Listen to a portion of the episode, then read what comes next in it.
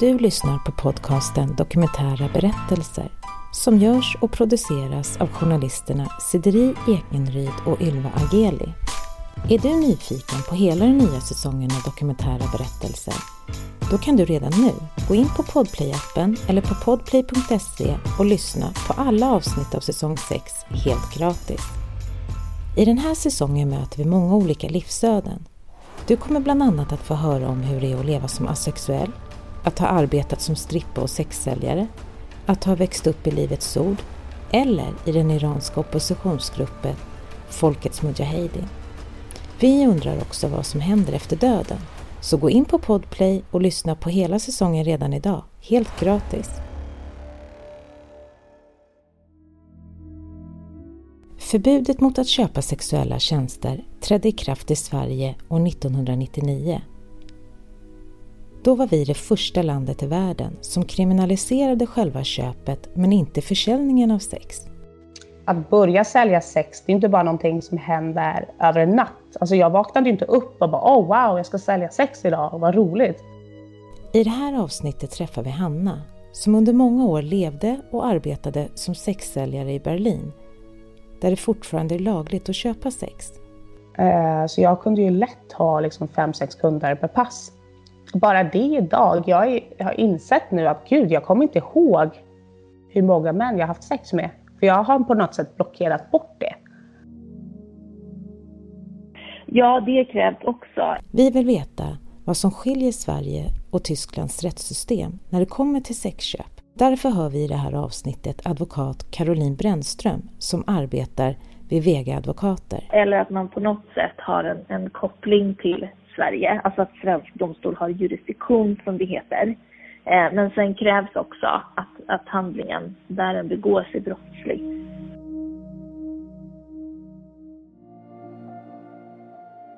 Hanna växer upp i Vallentuna utanför Stockholm tillsammans med sin mamma, sin mammas man och sin bror. Eh, och sen skilde sig min mamma från då hennes förra man och vi flyttade till en lägenhet i Vallentuna när jag var, hur gammal var jag? 15. Och eh, jag skulle säga att min uppväxt var väldigt... Eh, jag var lite så här, jag hade inte många kompisar i skolan. Eh, och sen fick jag ju en felaktig diagnos då, Aspergers syndrom. Och då sattes jag på Ingridskolan som är en skola för barn och ungdomar med Asperger. Eh, vilket var helt fel, för jag har ju idag fått diagnosen ADHD. Jag skrattar åt det, men jag har också gråtit över det många gånger och varit arg. Och bara, men vad fan, tänk om jag hade fått rätt diagnos från början. Varför sätter man Asperger på någon, ett barn som typ har grova impulsiva problem och så här. Bara, vad fan, varför? Så jag har varit väldigt arg och besviken, men jag har också lärt mig att acceptera det här. Hon beskriver sin barndom som lugn, men att hon själv har varit stökig som person. Jo, men det skulle jag säga. Eh, däremot har jag alltid sökt eh, liksom kickar. Eh, när man har ADHD så lackar man ju dopamin har jag hört. Och då, man, man gör liksom crazy grejer för att känna sig lite levande.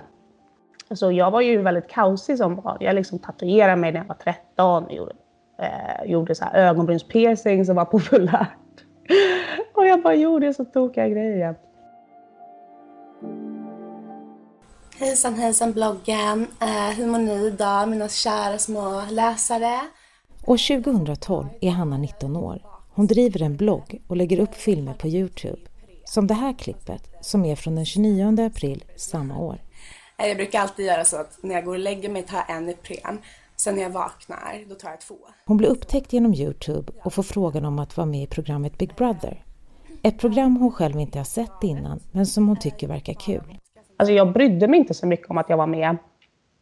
Utan det var bara typ någon sån här grej jag gjorde bara för att ha någonting att göra i princip. Eh, och sen på den här tiden, jag var väldigt, eh, jag tyckte om att provocera, jag tyckte om att höras och synas. Så jag sa ju helt sjuka grejer eh, på tv. Och eh, ja, men lite så när man är lite konstnärligt lagt som jag är, man, man gillar att experimentera. Även med människors reaktioner och sig själv. Alltså jag kommer ihåg att jag hade ju styrkan att jag i princip var själv hela min uppväxt. I och med Ingridskolan. Jag hade ingen vän där. Så jag har ju lärt mig att kunna tycka om mitt egna sällskap. Eh, så jag tyckte det var så fascinerande att de här människorna direkt sökte sig till varandra. Eh, för de behöver liksom bekräftelse, de behöver människor eh, i sin närhet. Eh, och det varit ett väldigt så här, tydligt eh, inte, flockbeteende. Eh, jag vart ju utmobbad och utfryst i Big Brother. Och det är klart att det var jobbigt. Alltså det är jobbigt att det blir utfryst. Men samtidigt tyckte jag att det var så sjukt att de verkligen behöver varandra för att eh, kunna ta plats.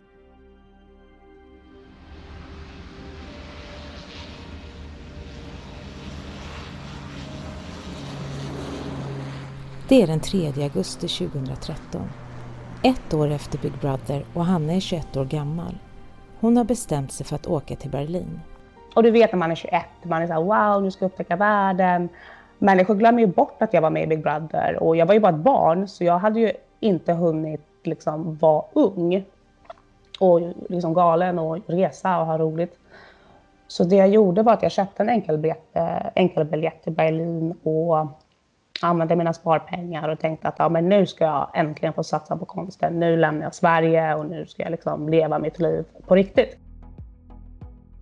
Mina drömmar när jag kom till Berlin, jag kommer ihåg att det var så supervarmt. Och jag gick runt där i någon så här shorts och liten tröja och var så här glad. Eh, och Berlin är en fantastisk stad. Jag kommer ju definitivt åka dit igen. Ehm, men jag kände mycket hopp.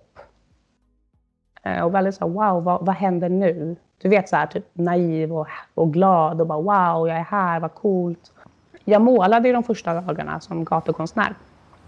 Och eh, man fick ju lite dricks, men jag sålde inte så mycket. Eh, men jag kommer ju alltid komma ihåg det här som väldigt positivt. Just att det var så härligt att bara, nu gör jag det jag verkligen vill. Nu står jag här och målar och människor tittar på mig och jag får komplimanger och liksom jag gör det jag själv vill. Den första tiden i Berlin är alltså väldigt bra och Hanna är hoppfull. Men snart börjar pengarna ta slut. Och problemet är ju när man är 21 ADHD, jag ska inte skylla på min ADHD-diagnos. Jag har bara förstått att väldigt mycket handlar om ADHD-diagnosen. Eh, man åker dit och bara wow, det här är coolt, men okej, okay, pengarna börjar ta slut. Eh, vad ska jag göra? Att börja sälja sex, det är inte bara någonting som händer över en natt. Alltså jag vaknade inte upp och bara oh wow, jag ska sälja sex idag, vad roligt. Utan det här var ju så att det började med att jag väldigt motvilligt började jobba på en strippbar. Och eh, det som händer är att man eh, försvinner på något sjukt sätt. Eh, det blev liksom till exempel normalt till slut att okej, okay, jag ska upp på scen nu, jag ska dansa, jag ska ta med bhn, sen ska jag gå en dricksrunda där män då ska dricksa mig typ monopolpengar eh, som vid slutet av passet jag byter ut mot riktiga pengar. Och där liksom tafsar de, de smeker låren, de smeker liksom kroppen för de ska stoppa in en sån här låtsaspeng. Och när man utsätts för, för det här, då liksom man vänjer sig ju. För hjärnan är duktig på att normalisera saker. Och till slut när pengarna verkligen började sina, jag bara, men gud, jag, jag är tydligen en skitkass strippa. Eh, jag måste få in pengar, för annars måste jag hem till Sverige och där måste jag ta tag i mina riktiga problem.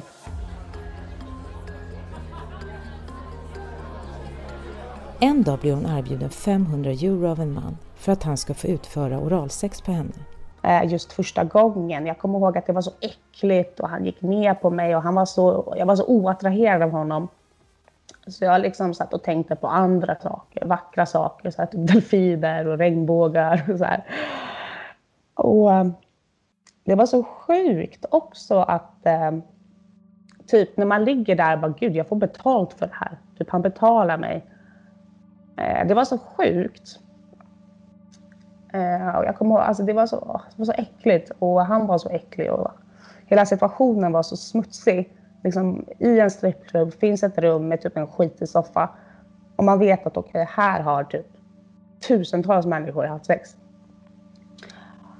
Och då blir det väldigt enkelt när man är i en sån liksom, desperat situation att man faktiskt accepterar pengar från en man och har sen sex med honom. Och när man väl gjort det, då, då är det väldigt lätt att göra om det. För man, ska säga, man glömmer bort att det faktiskt var riktigt jävla jobbigt att sälja sig själv första gången. Man liksom traumatiserar bort det. Och sen gör man det igen och igen och igen och sen blir det normalt. Den svenska sexköpslagen ser ut på det sättet att... I det här avsnittet pratar vi med advokat Caroline Brännström. Vi ber henne börja med att förklara hur sexköpslagen ser ut i Sverige. Det är kriminaliserat att köpa sex, men inte kriminaliserat att eh, sälja sexuella tjänster. Eh, vilket då gör att man lagför bara köparna och inte eh, säljarna. Eftersom Hannas berättelse utspelar sig i Tyskland undrar vi även hur lagen kring sexköp ser ut där. Ja, men man kan väl säga så här att Tyskland valde att gå en annan väg. Man införde, jag tror att det var 2002, vissa sociala rättigheter som då sexarbetare, som det kallas där, skulle ha, som var likställd med andra löntagare. Eh, och det som man ville göra, det var egentligen samma syfte som Sverige ville med sin lagstiftning. Alltså man ville mot, mot, eh, motarbeta tvångsprostitution och kvinnohandel och tänkte att det här skulle vara ett verktyg att göra det. Eh, sen har man utvärderat den här lagstiftningen och kommit fram till att det här är ingenting som utnyttjas i någon större, eh, större del av de som faktiskt arbetar i den här industrin och att det inte har gett den positiva effekten som man ville ha. Jag kommer ihåg att eh, när jag liksom verkligen var inne i det här jobbet, eh, till, alltså typ eh, efter några år, då liksom, jag var ju som en maskin. Jag bara bam, kund, kund, kund, kund, kund. Eh, så jag kunde ju lätt ha liksom fem, sex kunder per pass.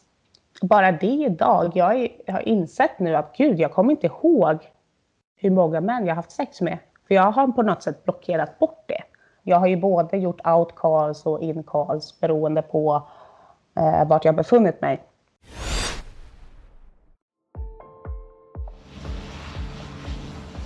Hon fortsätter med att sälja sex och börjar även jobba som eskort. Då var det en man som flög mig till eh, New York. Och jag fattar fortfarande inte varför han ville ha mig till New York, men han ville det. Han hade nog för mycket pengar och så. Eller så liksom åker vi på semester ihop, eller så är det bara vanligt hembesök när man liksom åker hem till honom. Um, så det är väldigt olika. Ja, det här var tre dagar. Jag tror jag fick runt 4 000 euro. Och det som är väldigt farligt som sexsäljare är ju också att du slutar respektera pengar. Eh, jag spenderade ju de här, liksom, vad är det, 40 000 eh, inom en timme. För jag köpte ju massa märkesgrejer på Saks i New York och jag hade ju noll respekt för pengar för jag visste ju att ah, men det är bara att sära på benen så kommer det nya pengar. Alltså det här tankesättet är så jävla farligt. Eh, Sverige har många gånger fått, eh, ja men blivit inbjudna att prata om just sitt sätt att reglera det här. Sverige var ju först med att införa den här typen av kriminalisering där man helt och hållet valde att inte kriminalisera försäljningen. Och det som man kunde se i Sverige var ju att det faktiskt har gett resultat. Man gjorde en utvärdering av det här eh, där man kom fram till att eh, dels eh, halverades gatuprostitutionen under perioden 1999 till 2008. Och då kunde man jämföra det med hur det såg ut i till exempel Köpenhamn och Oslo som ligger väldigt nära. Där var gatuprostitutionen fortfarande högre, alltså tre gånger så stor. Eh, och sen så kunde man också se att man hade hindrat etablering av annan organiserad brottslighet i Sverige. Så att det här är någonting som har gett resultat, även om det naturligtvis fortfarande förekommer prostitution i Sverige också. Det gör det. Jag var ju så avtrubbad här också. Så jag hade ju ett eskortmöte. Eh, det skulle ju vara någon känd skådespelare från Tyskland. Eh, och jag kom in till rummet, där låg en annan eskort och där liksom sitter en man i mask. Det var en sån där latexmask typ. alltså, såg ut som typ, jag vet inte, såg ut som en alien. Eh, och det är så sjukt, för jag var så sjukt avtrubbad här. Jag bara tänkte att okej, okay, ja, men jag ska väl ha sex med honom. Så liksom, jag gjorde det jag, eh, det jag skulle. Och sen stack jag liksom. Idag så det är så sjukt att jag var så avtrubbad. Att jag inte tänkte att okej, okay, men är det bra att ha sex med någon man inte vet hur personen ser ut? Alltså är det, är det hälsosamt? Eh, men då, då tänkte jag bara, haha, en man i mask, haha, LOL, typ. Okej, okay, gör jobbet, sen dra. Trots att Hanna jobbar i Berlin i Tyskland så händer det ibland att det kommer svenska män som köper sex av henne. Jag skulle säga att eh, det var en kund eh, som var svensk och han... Jag lurade honom att jag inte var svensk. jag tyckte det var roligt att så här skoja med honom. Så jag pratade ju engelska med honom. Eh, och han pratade engelska med mig och jag bara oh, “Where you come from?” oh, “Sweden” och jag bara oh, “You have ice bears there, wow” så här, lol. Eh, och han sa ju liksom till mig då på engelska bara, men eh, har du pimp? Är du tvingad? Är du inom trafficking? Eh, är det här okej? Okay? Typ. Eh, och han kunde inte få upp den. För han satt och tänkte bara, men gud, hon kanske har pimp, hon kanske är tvingad, vad håller jag på med? Eh, det tyckte jag var ändå, jag försöker, alltså det var ändå positivt att det, han inte kunde få upp den, för han hade ett samvete. Eh, det har aldrig hänt med tyska män. Så det var ändå bra. Jag skulle säga att de svenska män som eh, köpt sex av mig, de har varit mer måna om att jag inte haft en pimp. De har ju frågat mig, ja, har du en hallick? Och, alltså jag skrattar ju alltid, för jag bara, ja, men hade jag haft en hallick hade jag inte sagt det. Eh, svenska män har ju det här, liksom, åtminstone, man får se lite positivt de tänker att okej, okay, jag, jag, ska ändå fråga om hon är tvingad till det här. Eh, fast sen utför de ju en våldtäkt, så det är egentligen skitsamma. Eh, men tyska män, de skiter ju i om hon har pimp, om hon har könssjukdomar, för de tycker det är fullt okej okay, det de gör. Svenska män har ju ändå samvete eh, och känner sig ju liksom oftast väldigt smutsiga efter de har köpt sex. Vad säger då lagen om man som svensk köper sex utomlands? Vi hör Caroline Brännström igen. Eh, man kan säga så här att det gäller samma regler för eh, sexköp som det gäller för, för andra brott som man begår utomlands. Det vill säga att det dels eh, ska vara brottsligt i Sverige, det man gör. Eh, men sen ska man också utreda och se om det är brottsligt och straffbelagt för den plats där handlingen begås för att man ska kunna dömas i Sverige för det brottet. Och i regel är ju inte sexköp straffbelagt utomlands. Så att det är väldigt svårt att lagföra personer som åker till andra länder och köper sex. Eh, då krävs det att det är någonting som har hänt där som också är straffbelagt. Eh, så att det är tillåtet att åka iväg och, och helt enkelt köpa sex utomlands. Det är med andra ord väldigt svårt att lagstifta om något som sker i ett annat land det är ju på något sätt att man liksom går in och säger vad som inte får hända på det landets territorium. Eh, och det är väl det som är tanken också med dubbel straffbarhet som man säger. Att eh, tanken är att man ska kunna lagföra personer i Sverige för brott som man gör utomlands. Men någonstans måste man också ha respekt för det landets lagstiftning. Sen är det här någonting som har diskuterats som man ska införa. Just för att man vill komma till rätta med den här problematiken. Att man i grund och botten eh, anser sig ha rätten att köpa en annan människa och köpa sexuella tjänster. Men det är inte helt enkelt att bara liksom lagstifta om en sån fråga utan det måste ju finnas grund för det och, och det måste vara liksom rättsligt rätt. Eh, så därför är det väldigt svårt. Alltså det jag älskar med de flesta svenska männen eh, är att de ser det som en våldtäkt att köpa sex det här är en hälsosam manstänkande. Han tänker att oj, inte ska jag betala en kvinna för att hon ska ha sex med mig. Alltså, han, kan, han får inte upp den tanken. Är det en hälsosam svensk man?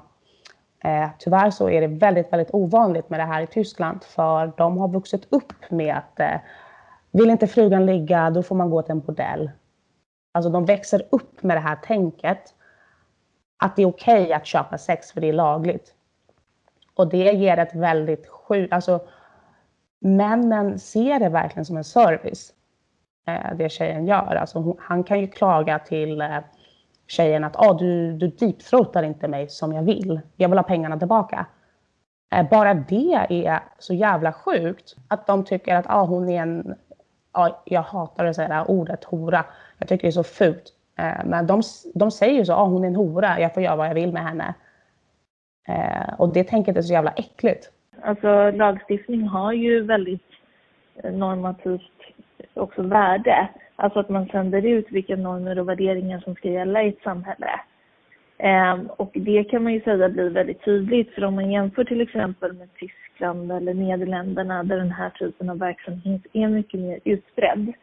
Där blir det ju också mycket mer accepterat men det man också ska ha med sig är att eh, mycket mer liksom, våld och saker som händer inom det här blir också accepterat på ett helt annat sätt.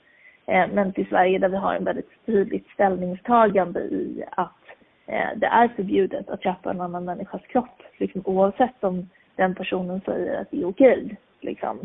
Eh, och det är klart att det spiller ju över på hur samhället i stort och personer i Sverige ser på det här också, ser på den här verksamheten och ser på de som faktiskt befinner sig i det.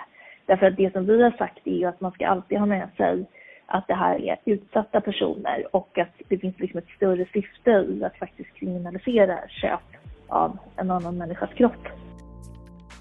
Vi undrar också om Hanna mött andra tjejer som säljer sex, men som inte är kritiska mot det, utan som faktiskt gör det för att de själva vill. Eh, det där är någonting som jag då hade sagt till en kund, så han ska fortsätta köpa tjänster av mig. Man vill ju behålla, alltså det är som en affär, du vill ju att kunder ska återkomma. Tyvärr så blir det så, man ser liksom sin kropp som någon sån här business. Ehm, så man, jag kunde säga till kunden allt möjligt. Att oh, var, i Sverige är det så dumt för där får man inte köpa. Och varför inte då? Alltså jag hade ju värsta talet. Och kunderna kom ju tillbaks till mig och jag liksom sög ur pengar från dem ännu mer. Ehm, för det var ju så jag pratade med dem. Ehm, och det man läser på till exempel Flashback, de har ju ett sexköpar... Eh, forum där. Och då säger ju någon användare att ja, men jag har träffat en tjej och hon säger att hon älskar det här jobbet och, och det finns lycklig hora. Eh, men tyvärr, jag har ju träffat över 300 tjejer som sålt sex och ingen av dem har haft liksom, en hälsosam inställning till sin kropp. Eh, de har ju liksom lackat ur för de har haft mens och inte haft en sån här sextampon. För de, så man, priset man betalar i slutändan är att du kommer ha en skev bild på dig själv, på män, eh, en väldigt lång tid. En del av argumenten för att göra sexköp lagligt är den idé om att man då kan ha bättre översikt av branschen. Att de som säljer sex kan göra det självständigt utan en så kallad pimp och även engagera sig fackligt för att kunna arbeta under bättre villkor. Alltså det är ingen kontroll alls i Tyskland heller med hallickar och sånt. Alltså det går inte. Alltså jag hade jättemånga väninnor i Berlin och alla hade, eller väldigt många hade någon som tog hand om deras pengar. Ehm, kvinnorna vill inte att eh, staten ska veta att de säljer sex. Ehm, det har inte blivit det resultatet som man hade önskat. Caroline Brännström igen. Ehm, med den typen av åtgärder. Och Eh, det man kan säga är väl att man ska ha med sig när man tittar på just prostitution och människohandel, som det många gånger är, eh, är ju att det ligger ofta väldigt grov organiserad brottslighet bakom. Eh, det är i princip alltid någon som tjänar pengar på att någon annan säljer sexuella tjänster. Även om det också finns ett väldigt stort intresse från då den organiserade brottsligheten att ge sken av att så inte är fallet. Det vill säga att man säger och ger uttryck för att det här är en person som jobbar självständigt och bara vill eh, tjäna pengar för sin egen del. Men i praktiken ser det inte ut så. Så det finns ju inget intresse för till exempel halligar eller människohandlare att se till att den som säljer sexuella tjänster, tjänster får rättigheter. Eh, och det gör ju att det blir väldigt svårt att komma åt den här gruppen och få den med sig och, och liksom ge den gruppen rättigheter. För det finns liksom andra krafter som motarbetar det, som är väldigt starka. Eh, det var jättemånga tjejer som var arga på det här. Att de måste registrera sig, att de säljer sex. Man vill ju inte det. Tjejerna ville ju inte det. De vill ju liksom inte att, eh, få ett, vad heter det, ho-card brukar vi säga på skämt. Alltså de vill inte ha ett sånt kort och de vill inte veta att människor vet att de säljer sex. Så det där är ju åt helvete. Eh, det finns ju en liten grupp eh, som säkert arbetar för egen del också. Det är ju väldigt svårt för det finns ju inga siffror på det här som är tillförlitliga. Eh, men det kan man väl säga att de personerna är ju kanske inte heller intresserade av att ingå liksom i myndighetens nätverk och kanske bli stämplade som någon som är... I Sverige pratar man om att man blir stämplad som är utsatt liksom och det vill man inte bli.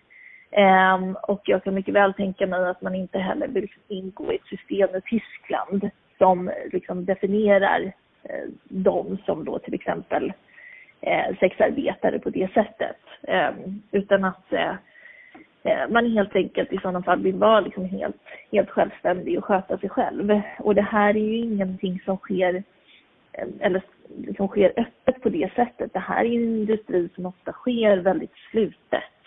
Eh, och det ska man ju också ha med sig, att vare sig säljare eller köpare är särskilt intresserade av att det här ska vara synligt och, öppet för allmänheten på det sättet. När Hanna är 28 år börjar hon fundera över sin livssituation.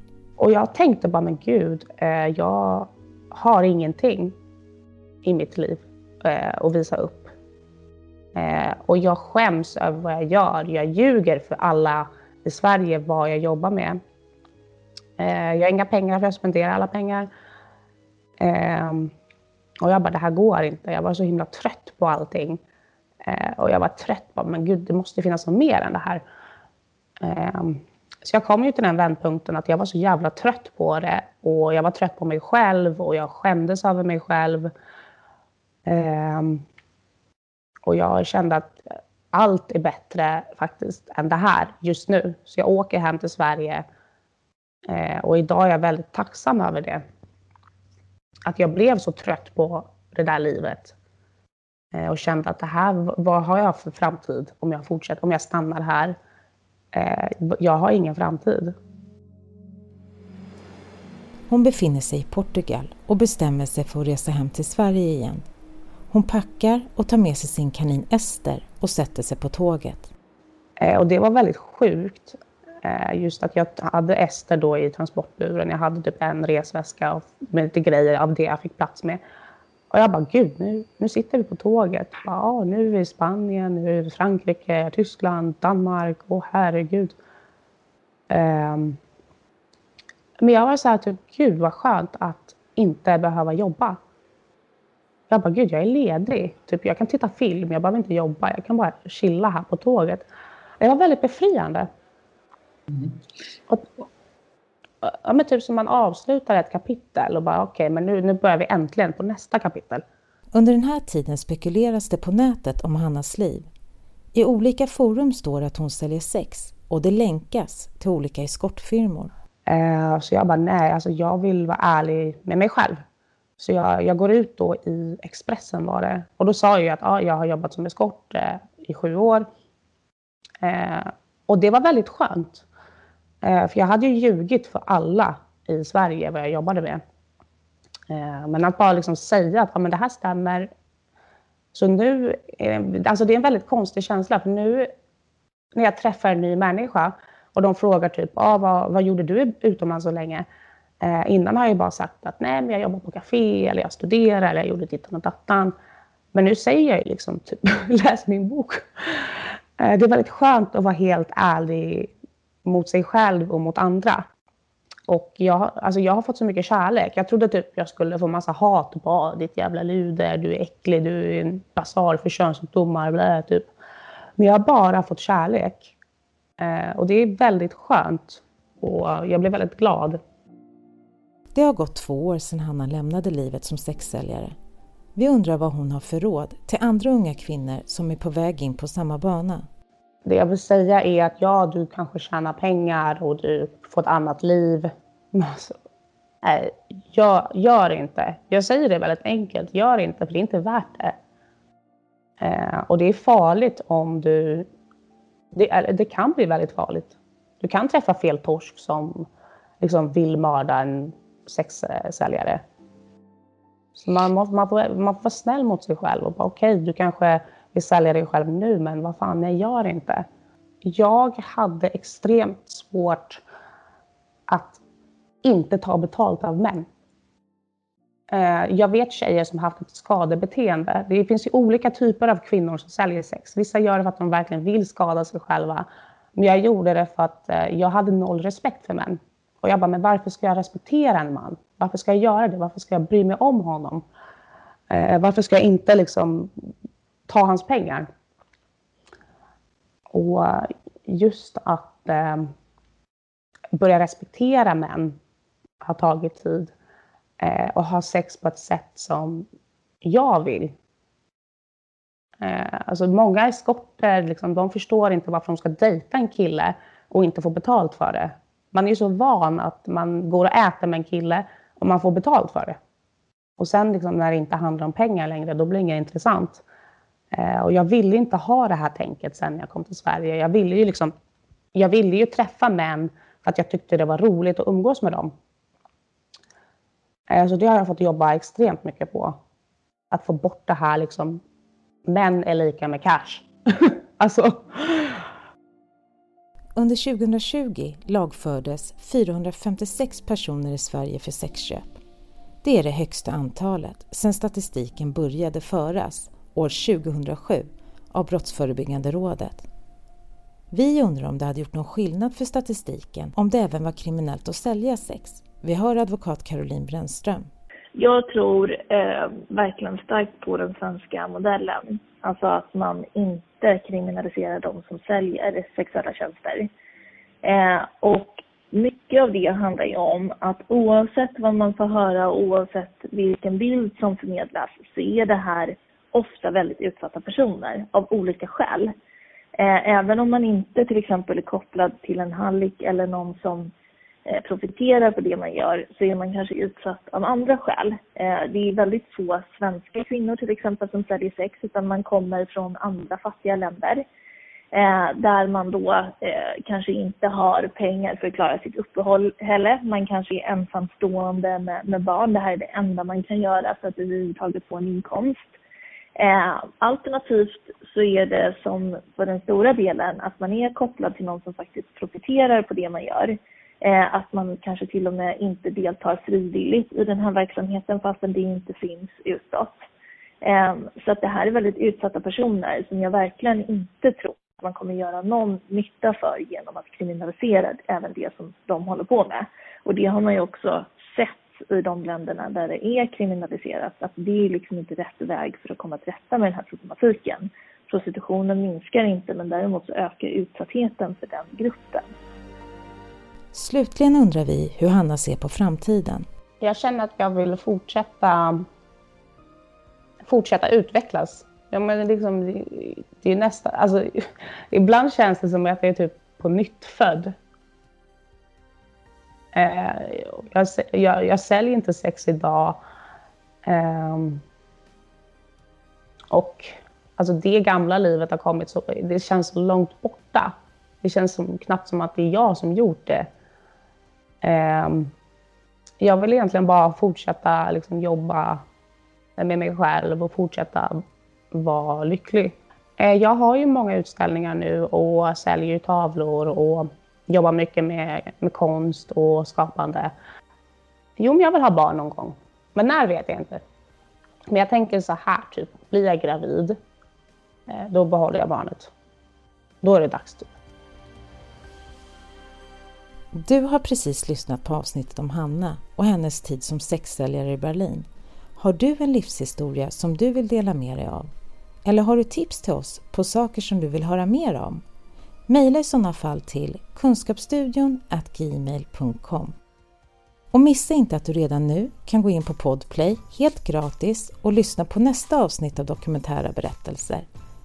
Vi har träffat Hanif som berättar sin historia om hur det var att växa upp med föräldrar som stred för den våldsbejakande iranska oppositionsgruppen Folkets Mujahedin och om livet på en militärbas i Irak.